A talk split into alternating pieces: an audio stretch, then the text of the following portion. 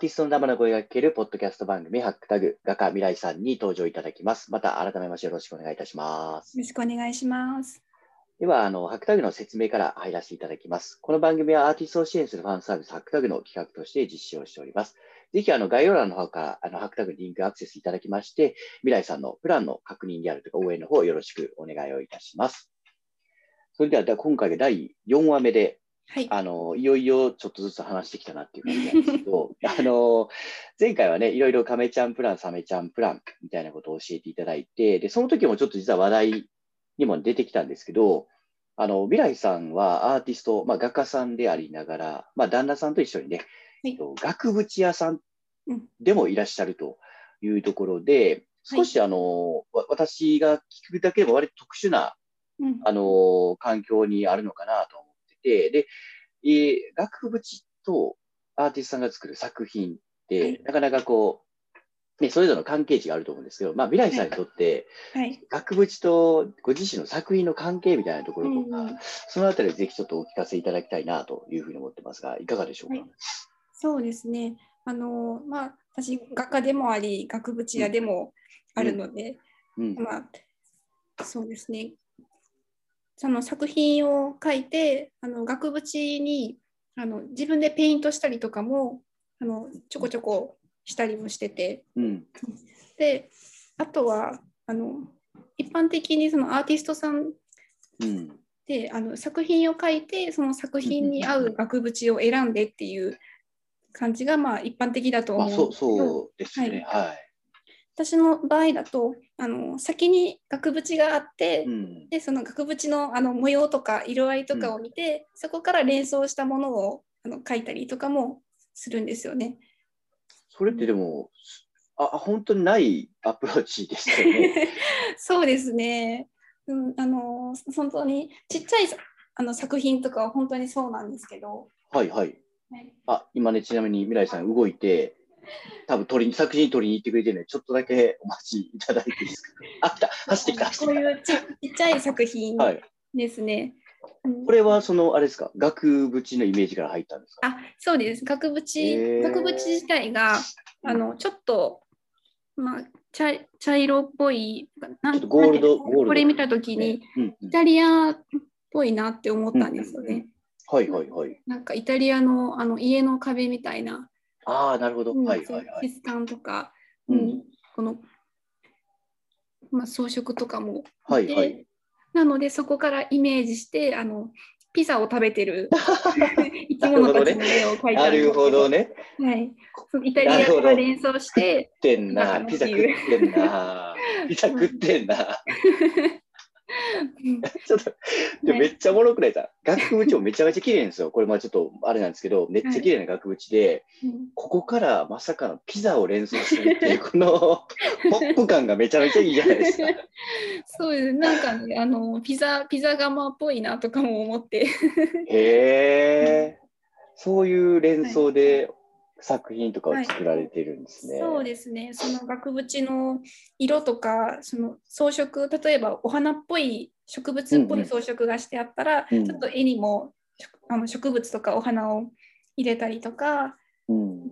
その色とか赤っぽい色だったら、うんうん。絵もちょっと赤っぽい色ににしたりとかその額の形から連想してその形のに近い生き物を描いたりとか、うんなんかそそこから連想したものをいつも描いてます。このミニ額の方はですね。あ特に小さいあの、はい小さいサイズのものについてはってことなんですね。はい。なるほど。なんかまあ、僕も、まあ、アーティストの方の話聞いたときとか、なんか僕の勝手なイメージですけど、はい。割とこうやっぱ作品が中心、まあもちろんですけど、うん作品が中心なので、なんかその額装というか額縁とかって、割とこうシンプルに、はないんかある種作品を見てくださいっていう、うんなんかこう、ちょっと備え、お供え物ぐらいの感じに、あの、考えられてる方で、まあ、こここ勝手なイメージなんですけど、はい。なんか多いイメージがあって、うんうん。なんか、額縁と作品をなんかトータルで考えてるって言って、なんかすごくうん。特殊、特殊だけど、すごく珍しいんじゃないかなと思うんですけど。そうですね。まあ、あのうちはがあの額縁だっていうこともあるので、うんうんあの見てる方に額縁の良さもやっぱり知ってもらいたいっていう気持ちがあってうん。なのでこういろんなこう装飾のある額縁とか面白い額縁を使ってあの作品を作ってでその見た見た方にやっぱりあの展示会に来てくださった方とかも、あの作品もいいしあのこの額縁もいいよねって。言ってくださるんですよね。うん。まあ、それも結構額縁屋としては嬉しいなっていう気持ちもありますね。うん。うんその最大の褒め言葉ですね。もうなんかもうお二人のこう家族を褒めてもらってみたいな感じでめちゃめちゃ嬉しいですそうね。ですね。絵もいいし額縁もいいっていうのがですよ一ね。番嬉しいですね。それであの額縁の良さを知って、でうちに額を頼んでくれるくださるお客さんとかもやっぱりいらっしゃるので、へえ、はい額だけ頼まれに来る方はもちろんいらっしゃる。方もはいいらっしゃいます。へえ。なんか額、作品がさっきできたときに、はい。最後まあ額に入れるっていうことをうんまあ考えられると思うんですけど、その時って旦那さんと一緒にこう相談して、あそうですね。決めたり二人で、はい、相談して。えー、なんかど、ど、決ど、まあこれはなんか、なんか結構プライベートなんであれですけど、どこんな感じでき 決めるんですか？なんかコンセプトを未来さんが言うとか、そんな感じえっと、まあ、あの、さい最初はっていうか、大体私がこういうふうにしたいなって、こう、うんあの、まあ、サンプルとかをこう合わせながら決めてて、あるやつをこう出しながら。イメージで組み合わせてみて、これどう？みたいなうんうん感じで、あうん。ここは、うん、ここっちの方がいいんじゃない？とか、そういうアドうん。アドバイスを もらってみたいな感じですかね。で、やっぱ作られるのはもちろん、あの、旦那さんがあ加工されてっていう。なんか言われることないか、いや、もうこんなはちゃめちゃなことを言うてくんなよ、みたいな。なんちゅう難しいの言うてくんなよ、みたいな。はないか。あのあの展展示会のはいはいはい。結構ギリギリまで制作しちゃうんですね、うん私。まあまあ、そこは、あの、うんもう皆さんそうだと。はい。ななので、うんあの本当にギギリギリまで制作してうん 額縁一日で作ってよとか それちょっと違う信じられないぐらいのスペースなんです。本当に3夫婦だ日前にからこそね作品が出来上がったりとか、はいはいはい。そういうことはありますね。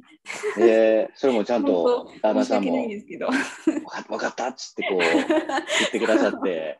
でもそれも手伝いとかのレベルじゃないですか、そうなったらでも。本当に申し訳ないんですけどね。でそ そうなりますよね、でもね。うんへーいやでもそれはでも夫婦のね、共同作業としてのものすごくいいですよね。いやもう本当にあの助かってます。ありがたいな助かってます。ありがたい。これをちょっと旦那さんにもぜひ聞いていただいて、はいなんか超こだわった、はいなんかこれはこう学装としてのなんかこう最高傑作みたいななんかあるんです。これすげえなみたいな。えーっと、そうですね、どうまあめっちゃね、あの画面越しには学画面越しにな。なっちゃうんです僕はめっちゃ見れるんですけど。まあ、あの、これうんうん。は、あの絵絵自体が結構厚みのある作品なんですよ。あのあパネル、はいはいはい厚。みのある木パネルに紙を貼って、それに書いてるあ作品これ皆さん一応あれです。なギャラリーの中に載ってるあ、そうです。十五夜あの十五夜、十五夜今ソング僕が見てるのは今十五夜をなんですけど、はい。あのあ学装した写真も、あのインスタとかには載せてるので、ぜひ見てください。そうですね。はい。これちょっとね、あの暗闇で 真っ暗で見えないんですけど、これ、あの立体学装って言って、あのさはい作品があって、で、うん額中がちょっと箱,、箱状になってるんですね。ちょちょっとよくこれ側面見してもらうと。あちょっと暗暗すぎてあ、あそうなんですね。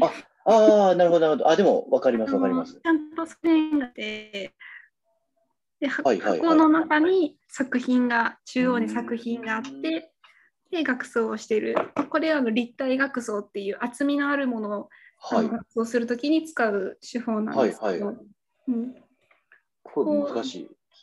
こういうものとかですかね。でもこれ、すごいですよね、コントラストが、その黒のこのダークな感じの十五夜に、ね、学装が真っ白で、しかも、そうですね。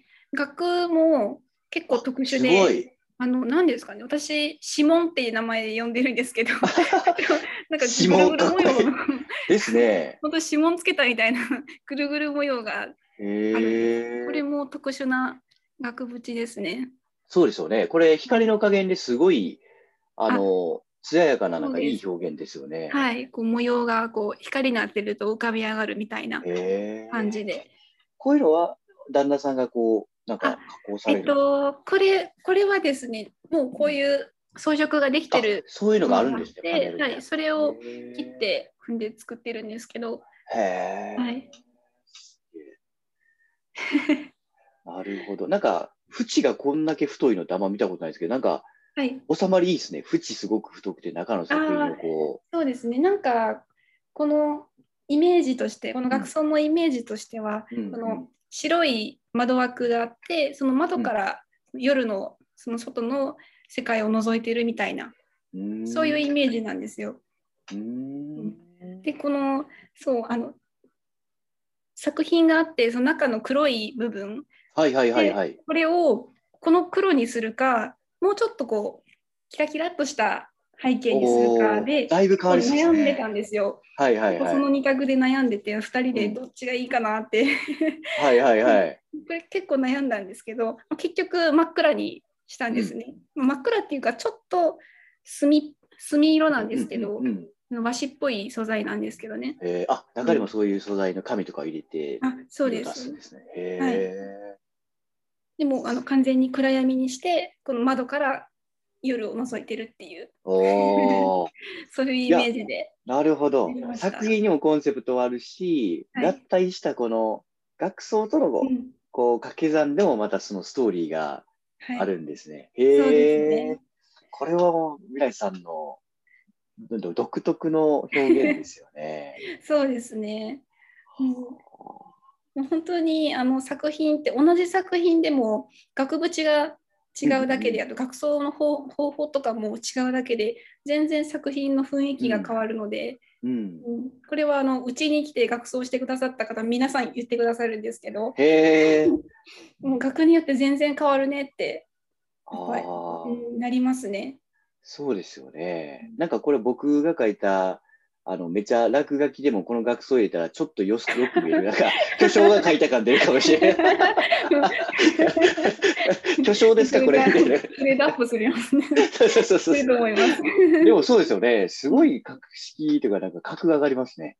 うんいやー、面白い。はい。なんか作品にこうドレスを着せてあげるような。ああ、なるほど、なるほど。ですね。うん。あー素敵な表現で。ですね。うん。